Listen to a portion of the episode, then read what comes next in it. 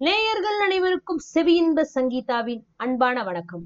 பொன்னியின் செல்வனின் பாகம் இரண்டின் இருபத்தி ஒன்பதாம் அத்தியாயம் யானை பாகன் போன அத்தியாயத்துல என்ன பார்த்தோம்? ஆழ்வார்க்கடியான் வந்தியத்தேவன் அந்த ரெண்டு வீரர்கள் எல்லாம் ஒரு வழியா அந்த மத யானை கிட்டே இருந்து தப்பிச்சு செத்தே போனான்னு நினைச்ச ஆழ்வார்க்கடியான் திருப்பி உயிரோட வந்த சந்தோஷத்தோட அப்படியே காட்டுப்பாதையில இருந்து ராஜபாட்டைக்கு வந்து சேர்றாங்க. இங்க அதுக்கப்புறம் இளவரசர் அருள்மொழிவர்மன் எங்க இருக்காருன்னு தேடிட்டு இவங்க அப்படியே திரியும் போது பார்த்திவேந்திரன் இன்னும் ரெண்டு பேரோட அந்த பக்கம் குதிரையில வர்றதை பாக்குறான் ஆழ்வார்க்கடியானுக்கு அந்த கூட வர ரெண்டு பேரும் பாண்டியன் ஆபத்து உதவிகளா இருப்பாங்களோங்கிற ஒரு சந்தேகம் வருது அவன் தான் அப்படின்னு சொல்றான். இப்படி எல்லாம் இவங்க பேசிக்கிட்டே தம்பள்ளை கிட்ட வந்து சேர்ந்துட்டாங்க இல்லையா? இப்ப என்ன நடக்குதுன்னு பாப்போமா யார் இந்த யானை பாகன்? அப்படிங்கறதெல்லாம் உள்ள போய் பாப்போமா இந்த பொன்னியின் செல்வன் கதை நடக்கிறதுக்கு ஆயிரம் வருஷத்துக்கு முன்னாடி வலகம் பாகு அப்படிங்கிற ஒரு சிங்கள அரசன் இருந்தான். அப்பவும் இதே மாதிரி தமிழ்நாட்டில இருந்து தமிழர் படை வந்து இலங்கையை முற்றுகையிட்டு படையெடுத்து போர்லாம் எல்லாம் நடந்துகிட்டு இருந்தது. அப்ப இந்த வலகம் பாகு என்ன பண்ணா தலைநகர்ல இருந்து தப்பிச்சு ஓடி போய் தம்பள்ளை அப்படிங்கிற ஒரு ஊர்ல தான் மலை குகையில போய் ஒளிஞ்சுக்கிட்டான். அப்புறம் அவன் திருப்பியும் படை திரட்டிட்டு போய் அனுராதபுரத்தை கைப்பற்றினான் அவனுக்கு எப்ப அந்த குகை அபயம் அளிச்சதுன்னு அவன் நினைச்சானோ அந்த மலை குகையை திருப்பி கொடைஞ்செடுத்து கோயிலாக்கிட்டான். அது ஒரு நன்றி உணர்ச்சி காரணமா. புத்தர் பெருமான்கிட்ட தன்னோட நன்றியை தெரிவிச்சுக்கிறதுக்காக அந்த குகைக்குள்ள பெருசும் சிறுசுமா நிறைய புத்தர் சிலைகளை தீர்மானிக்க முடிவு பண்ணான். நூத்துக்கணக்கான புத்தர் சிலைகளை நிர்மாணிச்சான். சிற்பிகளுக்கு தன்னோட சிற்பத்திறனை முழுசும் காட்டிட்டோம் அப்படிங்கிற திருப்தி வர வரைக்கும் செய்யணும் செய்யணும்னு சொல்லிக்கிட்டே இருந்தான். ஆனாலும் அந்த திருப்தி வரவே இல்லை. அதனால ஹிந்து தெய்வங்கள் அவங்களோட படிமங்கள் சிலவற்றையும் புத்தர் சிலைகளுக்கு நடு நடுவுல நிர்மாணம் பண்ணாங்க. அந்த அற்புதமான சிற்பக்கலை அதிசயங்களை இன்னைக்கும் தம்பள்ளைங்கிற ஊர்ல நம்ம இருக்கிற குகை கோயில்ல போய் நம்ம பார்க்கலாம். வந்தியத்தேவன் அந்த புண்ணிய ஸ்தலத்துக்கு பிரவேசிச்சிட்டான் இல்லையா? வந்தியத்தேவன் ஆழ்வார்க்கடியான் எல்லாம். அப்போ ஒரு புது உலகத்துக்குள்ள வந்துட்டா மாதிரி அவங்களுக்கு எல்லாம் தோணுது. அதுவும் வந்தியத்தேவனுக்கு ரொம்ப உற்சாகம் ஆயிடுச்சு.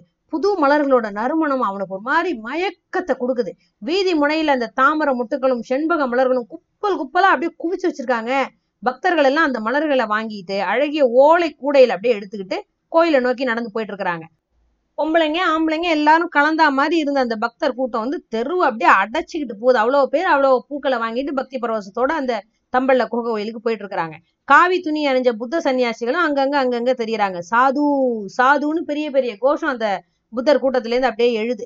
இதெல்லாம் வந்தியத்தேவனுக்கு ரொம்ப ஆச்சரியமா இருக்கு. ஆழ்வார்க்கடியான பார்த்து நம்ம யுத்த கேந்திரத்துக்கு வர்றோம்னு நினைச்சோம். இது புத்த கஷேத்திரமால இருக்கு அப்படிங்கிறான் ஆமாப்பா ஆயிரம் வருஷமா இது பிரசித்தி பெற்ற புத்த கேத்திரம் ஆயிட்டே அப்படிங்கிறான் ஆழ்வார்க்கடியான். ஆனா இது சோழ சைன்யத்தோட வசத்துல இருக்குதுன்னு சொன்னீங்களே. ஆமா இப்பவும் அப்படித்தான் சொல்றேன். சோழ வீரர்கள் யாரையும் இங்க காணோமே? ஊருக்கு வெளியில படை வீடுகள்ல தான் இருப்பாங்க அப்படின்னு சொல்லி இளவரசரோட கட்டளை. எந்த இளவரசர்? ஏன்? நம்ம யாரை தேடிட்டு வந்திருக்கோமோ அந்த இளவரசர் தான். அதை பத்தி உன்னை கேட்கணும்னு இருந்தேன். இளவரசர் இங்க தேடிட்டு இல்லைன்னு கண்டுகிட்டு பார்த்திவேந்திரன் திரும்பி போயிட்டு இருக்கான். அவனை மாதிரி நாம அதுக்கப்புறம் திருப்பி இங்க தேடுறதுல ஏதாவது புண்ணியம் இருக்குமா? அப்படின்னு கேக்குறான். அந்த பல்லவன் இல்லைன்னு சொன்னா நான் நம்பிடுவேனா? நானே தேடி பார்த்து தான் தெரிஞ்சுக்குவேன் இரணியன் ஹரிங்கிற தெய்வம் இல்லைன்னு சொன்னான் அதை பிரகலாதன் நம்பிட்டானா? ஓ வீர வைஷ்ணவரே நம்மளோட நாட்டுல சைவர்களோட ஓயாம சண்டை பிடிச்சிட்டு வந்தீங்களே இங்க இத்தனை புத்த சன்னியாசிகள் இருக்காங்களே எல்லாரையும் விட்டுட்டு சும்மாவே இருக்கீங்களே ஏன்? என்ன காரணம்? எதிரிங்க கூட்டம் அதிகமா இருக்கிறத பார்த்து பயந்து போயிட்டீங்களா? தம்பி பயம்னா என்ன? அது எப்படி இருக்கும்? ஆஹ் கருப்பா பூதாகரமா யானை எவ்வளவு பெருசா இருக்கும்? அந்த அளவுக்கு பெருசா இருக்கும். நீ பார்த்ததே இல்லையா? அப்படிங்கிறான் வந்தியத்தேவன் இல்லப்பா அப்படின்னு ஆழ்வார்க்கடியான் சொல்லிட்டு வீதி ஓரத்துல நின்று வேடிக்கை பார்த்துட்டு இருக்கிற ரெண்டு பேர்கிட்ட பக்கத்துல போறான். அவங்க தமிழர்கள் மாதிரி தோன்றாங்க இவனுக்கு ஆழ்வார்க்கடியானுக்கு அவங்க பக்கத்துல போய் கொஞ்ச நேரம் ஏதோ பேசிட்டு திரும்பி வரான். வைஷ்ணவரே அவங்ககிட்ட என்ன கேட்டீங்க? விஷ்ணு பெருசா புத்தர் பெருசான்னு கேட்டீங்களா? இந்த ஊர்ல யாரை கேட்டீங்கனாலும் புத்தர் பெரியவர் தான் சொல்லுவாங்க. ஒவ்வொரு புத்தர் சிலை எவ்வளவு பிரம்மாண்டமா இருக்குன்னு பாக்கலையா நீங்க? அப்படிங்கிறான் வந்தியத்தேவன். தம்பி என்னோட வீர வைஷ்ணவத்தை எல்லாம் ராமேஸ்வரத்துல மூட்டை கட்டி வச்சுட்டு இங்க ராஜகாரியமா வந்திருக்கேன். தெரியுதா? பின்ன அந்த மனுஷங்கிட்ட என்ன கேட்டீங்க? இளவரசரை பத்தி விசாரித்தீரா? இல்ல இல்ல. இந்த ஊர்ல இன்னைக்கு என்ன விசேஷம்னு கேட்டேன். அவங்க என்ன சொன்னாங்க? இன்னைக்கு இங்க சீன யாத்திரிகள் ரெண்டு பேர் வர போறாங்களாம். அதை முன்னிட்டு புத்த விகாரத்துல உற்சவம் நடக்க போதான் அதனாலதான் ஊர்ல இந்த கோலாகலம்னு சொன்னாங்க. சீன யாத்திரிகள் எங்க இருந்து வராங்களாம்? நேத்து இங்க வந்துட்டு சிம்மகிரிக்கு போனாங்களாம். சிம்மகிரியில இருந்து இப்ப திரும்பி வந்துகிட்டு இருக்காங்களாம். இன்னும் கொஞ்ச நேரத்துல இங்க வந்துருவாங்கன்னு சொன்னாங்க. சிம்மகிரி எங்க இருக்கு? இங்க இருந்து காத தூரத்துல இருக்கு. இன்னும் சிங்களவர் வசத்துலதான் இருக்கு. பகல் வேலையா இருந்தா இங்க இருந்தே பாக்கலாம் சிம்மகிரி குன்றோட உச்சியில ஒரு பலமான கோட்டை இருக்கு. அங்க இருக்கிற ஒரு குகையில அற்புதமான அழியா வர்ண சித்திரங்கள் இருக்கு தெரியுமா? அந்த சித்திரங்களை பார்க்க தான் சீன யாத்திரிகள் அங்க போயிருக்கிறாங்கன்னு நினைக்கிறேன். குன்றுல ஏறி இறங்குறதுக்கு ரொம்ப கஷ்டப்பட்டிருப்பாங்க. அதோ பாரு அப்படின்னு காமிக்கிறான். இப்ப ஆழ்வார்க்கடியான் சுட்டு காட்டின இடத்துல அலங்கரிச்ச ஒரு பெரிய யானை ஒண்ணு வந்துட்டு இருக்கு அது அம்பாரியில ரெண்டு பேர் உட்கார்ந்துருக்கிறாங்க. அவங்களோட தோற்றமும் உடையும் அவங்கதான் சீன யாத்திரிகள் அப்படிங்கிறது நமக்கு புலப்படுது. யானை பாகன் ஒருத்தன் கையில் அங்குசத்தோட யானையோட கழுத்து மேல உட்காந்துருக்கான் யானையை சுத்தி சூழ்ந்துட்டு வர ஜனங்கள் எல்லாம் பல விதமா ஆரவார கோஷம் எல்லாம் செய்யறாங்க பாத்தியா? அப்படிங்கிறான் ஆழ்வார்க்கடியான். பார்த்தேன் பார்த்தேன். அம்மா எவ்வளோ பெரிய யானை பக்கத்துல எங்கேயாவது பள்ளம் இருக்கான்னு பார்க்கலாமா? வேண்டாம் வேண்டாம். வீதியில கொஞ்சம் ஒதுங்கி நின்னாலே போதும் அப்படின்னு சொல்லிட்டு அவங்க யானை நெருங்கி வரும்போது வீதி ஓரமா அப்படியே ஒதுங்கி நிக்கிறாங்க. யானை அவங்களை கடந்து போகுது. ஜன கூட்டமும் யானையை கடந்து போகுது. வந்தியத்தேவன் அம்பாரியில உட்கார்ந்திருக்கிற யாத்ரிகன் மேலேயே கண்ணா இருக்கிறான். புக்தர்களோட புண்ணிய கஷேத்திரங்களை தரிசிக்கிறதுக்காகவோ என்னவோ இவ்வளோ தூரம் பிரயாணம் செஞ்சு எத்தனையோ கடல்களை கடந்து வந்த அந்த சீனர்களோட பக்தியை நினைச்சு ஆச்சரியப்படுறான். அவங்களுக்கு இங்க இவ்வளோ உபச்சாரங்கள் நடக்கிறது நியாயமான காரியம்தான். ஆனா யுத்தம் நடந்துகிட்டு இருக்கிற காலத்துலயும் இவங்க யாத்திரிகைக்கு பங்கமில்லாம நடக்கிறது எவ்வளவு அதிசயமான காரியமா இருக்கு இல்ல இளவரசர் அருள்மொழிவர்மரோட ஏற்பாடா தான் இருக்கணும். இவ்வளவு பெருந்தன்மையான காரியங்களை செய்யக்கூடியவர் அவர்தான். ஆனா இப்போ அவர் எங்க இருப்பாரு? அவரை தேடி பிடிக்கிறது சாத்தியமா? இந்த வைஷ்ணவனோட இவ்ளோ கஷ்டப்பட்டு பிரயாணம் செஞ்சு வந்ததெல்லாம் வீணாகி போயிடுமா? இப்படி எல்லாம் பல விதமா வந்தியத்தேவன் மனசுக்குள்ள யோசனை பண்ணிட்டே இருக்கான். தம்பி பாத்தியா? அப்படிங்கிற ஆழ்வார்க்கடியான். பார்த்தேன். என்ன தெரிஞ்சது? சீன யாத்திரிகரோட முகம் சப்பையா தெரிஞ்சது. அவங்களோட உடை விசித்திரமா இருந்தது. யாத்ரிகளை பத்தி நான் கேட்கலப்பா பின்ன யானைப்பாகனை கவனிச்சு பாத்தியான்னு கேட்டேன். யானைப்பாகனையா? நான் கவனிக்கவே இல்லையே. அழகா இருக்கு போ. அந்த யானைப்பாகனோட பார்வை தற்செயலா நம்ம பேர்ல விழுந்தோன்னே அவனோட கண்கள்ல ஜொலிச்ச ஒளிய நீ கவனிக்கலையா? அது என்ன? யானைப்பாகனோட கண்கள்ல தீவெட்டி போட்டிருக்கா? ஜொலிக்கிறதுக்கு? அப்படின்னு கேக்குறான். நல்ல ஆள் நீ. உன் அஜாக்கிரதைய நினைச்சு ஆச்சரியப்படுறதா? இல்ல இவ்வளவு முக்கியமான காரியத்தை உன்னை நம்பி அனுப்புன அந்த குலைய பிராட்டி குந்தவியோட காரியத்தை குறித்து ஆச்சரியப்படுறதான்னு எனக்கு தெரியல. போ. போனா போட்டும். என்னோட வா. அப்படின்னு ரொம்ப சலிச்சுக்கிட்டு கூட்டிட்டு போறான் ஆழ்வார்க்கடியான். யானைக்கும் யானையை சுத்தி நிக்கிற கூட்டத்துக்கு பின்னால கொஞ்ச தூரத்துல இவங்களும் தொடர்ந்து போறாங்க. புத்த விகாரத்தோட வாசல்ல வந்தோடனே யானை நின்னுது. பிறகு யானை பாகன் ஏதோ சொல்லவும் யானை மண்டிட்டு படுத்து யாத்திரிகர்கள் இறங்குறாங்க அதுல இருந்து புத்த விகாரத்தோட வாசல்ல கும்பலா நின்னுட்டு இருக்கிற புத்த பிக்ஷுகள் சீன யாத்திரிகர்களை வரவேற்கிறாங்க. சங்கங்கள் அப்படியே முழங்குது. ஆளாட்சி மணிகள் டான் டான் ஒழிக்குது விகாரத்தோட மேல் மாடத்துல இருந்து மலர் மாறி பொழியறாங்க.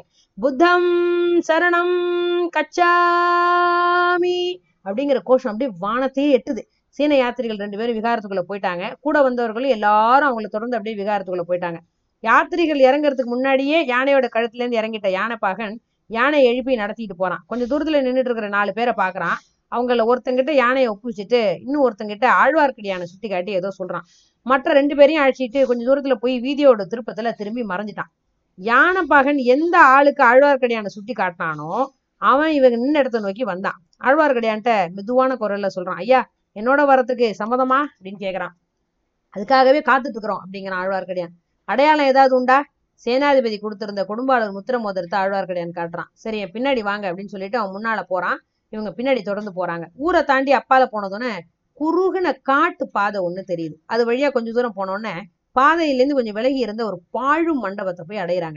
அதுல கொஞ்ச நேரம் காத்திருக்கணும் அப்படின்னு சொல்லிட்டு அவங்களை அழைச்சிட்டு வந்தவன் தெரிவிக்கிறான். அப்புறம் அவன் ஒரு மரத்து மேல ஏறி அவங்க வந்த வழி அப்படியே கூர்ந்து கவனிக்கிறான்.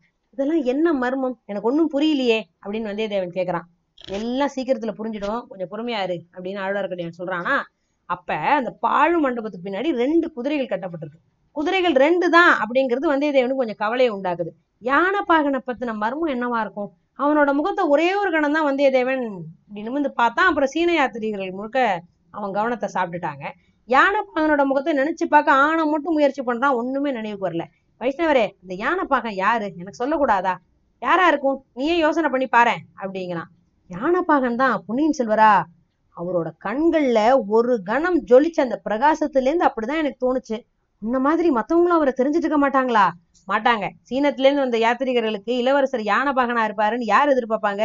அதுக்கப்புறம் மட்டும் இல்ல இந்த ஊர்ல இருக்க ஜனங்கள்லாம் இளவரசரை பார்த்ததே இல்ல. சீன யாத்திரிகள் சிம்மகிரியில இருந்து வந்தாங்கன்னு சொன்னீங்கல்ல? ஆமா. சிம்மகிரி இன்னும் சிங்களவர் வசத்துல இருக்குன்னு சொன்னீங்கல்ல? சொன்னேன். அப்புறம் எதிரிகளுக்கு மத்தியில போயிட்டா இளவரசர் திரும்பி வராரு? சிம்மகிரி மட்டும் என்ன? பகைவர்க்குட்பட்ட பிரதேசோட மத்தியில இருக்கிற மாகியங்கானா சமந்தகூடம் அந்த மாதிரி கஷேத்திரங்களுக்கும் இளவரசர் சீன யாத்திரைகளோட போயிட்டு தான் திரும்பி இருக்கிறாரு. எதுக்காக அவ்வளவு பெரிய அபாயத்துக்கு தன்னை உட்படுத்திக்கிறாரு? அந்த கஷேத்திரங்களையும் அங்க இருக்கிற சிற்ப சித்திர அதிசயங்களையும் பாக்குறதுல உள்ள அளவு கடந்த ஆசையினாலதான் நல்ல ஆசை நல்ல இளவரசர். இது மாதிரி விளையாட்டு புத்தி உள்ளவரையா முடிசூடுற மன்னர்னு ஏக சக்கராதிபதினு எல்லாம் அந்த குழந்தை ஜோசியர் சொன்னாரு. அப்படி குழந்தை ஜோசியர் சொன்னாரா தம்பி? நீரும் அதை நம்புறீரா? நான் ஜோசியத்தை நம்பல. ஜோசியம் பார்க்க வேண்டிய அவசியமும் எனக்கு இல்ல. அப்புறம் என்ன? ஜோசியம் பார்க்காமலேயே எனக்கு நிச்சயமா தெரியும். திடீர்னு குதிரைகளோட குழம்பு சத்தம் கேக்குது. அவங்க இருக்கிற இடத்த நோக்கி அந்த சத்தம் நெருங்கி வந்துட்டே இருக்கு. மரத்து மேல இருந்து பாத்துக்கிட்டு இருந்தவன் அவசரமா கீழே இறங்குறான். ரெண்டு குதிரைகளையும் பிடிச்சிக்கிட்டு வந்தான். ஒண்ணுல தான் ஏறிக்கிட்டான்.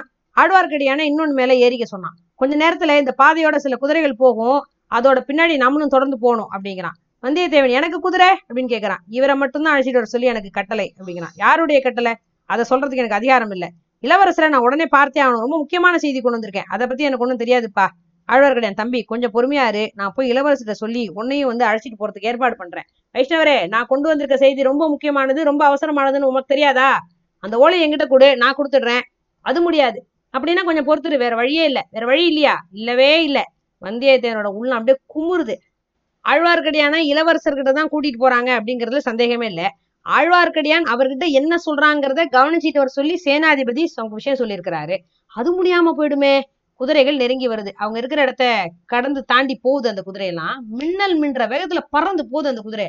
மண்டபத்துல குதிரை மேல ஆயத்தமா இருந்த இவங்க ரெண்டு பேரும் குதிரையோட முக கைத்தை இழுத்துக்கிட்டு குலுக்கி புறப்பட தயாராகி குதிரையை தூண்டுறாங்க. அந்த சமயத்துல யாருமே எதிர்பார்க்காத ஒரு சம்பவம் நிகழ்ந்தது குதிரை மேல இருந்து மனுஷனோட ஒரு காலை வந்தியத்தேவன் பிடிச்சு ஒரு எத்தி எத்தி தள்ளி விட்டான் அப்படின்னு தான் விழுந்துட்டான் அவன். தட்டால்னு கீழே விழுந்தான் பாரு. வந்தியத்தேவன் குதிரை மேல தாவி ஏறினா குதிரை பறக்க ஆரம்பிச்சிருச்சு. தொடர்ந்து ஆழ்வார்க்கடியானோட குதிரையும் பறக்குது.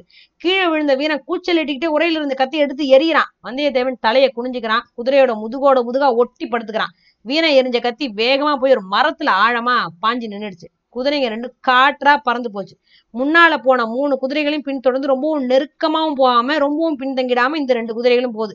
நல்ல வேலை செஞ்ச தம்பி அப்படின்னு ஆழ்வார்க்கடியான் வந்தியத்தேவனை உற்சாகப்படுத்தினான் ஆனா வந்தியத்தேவன் பதிலே ஒண்ணும் சொல்ல இதோட முடிவு என்ன ஆக போகுதோ அப்படின்னு உள்ளத்துல ஒரு கவலை இருக்கு. ஒரு பெண்ணோட வார்த்தையை பொருட்டு எதுக்காக கடல் கடந்து தூர தேசத்துல வந்து இந்த மாதிரியான ஒரு தர்ம சங்கடத்துல மாட்டிக்கிட்டோம் அப்படின்னு சிந்தனையும் அவனுக்குள்ள குதிக்குது. குதிரைகள் வாயு வேக மனோவேகம்னு சொல்லுவாங்கல்ல அந்த மாதிரி பிச்சுக்கிட்டு பறக்குது அந்த காட்டு பாதையில இப்படி வேகமா போயிட்டே இருக்கிறாங்க. இது முடிவில்லாத பயணமா? முடிய போற பயணமா? இந்த பயணத்தோட முடிவுல வந்தியத்தேவனுக்கும் ஆழ்வார்க்கடியானுக்கும் ஏதாவது ஆபத்து காத்துட்டு இருக்குமா வந்தியத்தேவன் எந்த துணிச்சல்ல அவனை குதிரை மேலேன்னு தள்ளி விட்டுட்டு இவன் ஏறினான் இதெல்லாம் என்ன நடக்க போகுதுங்கிறத தெரிஞ்சுக்கணும்னா அடுத்த அத்தியாயம் வரைக்கும் கொஞ்சம் காத்திருக்கணும். நன்றி.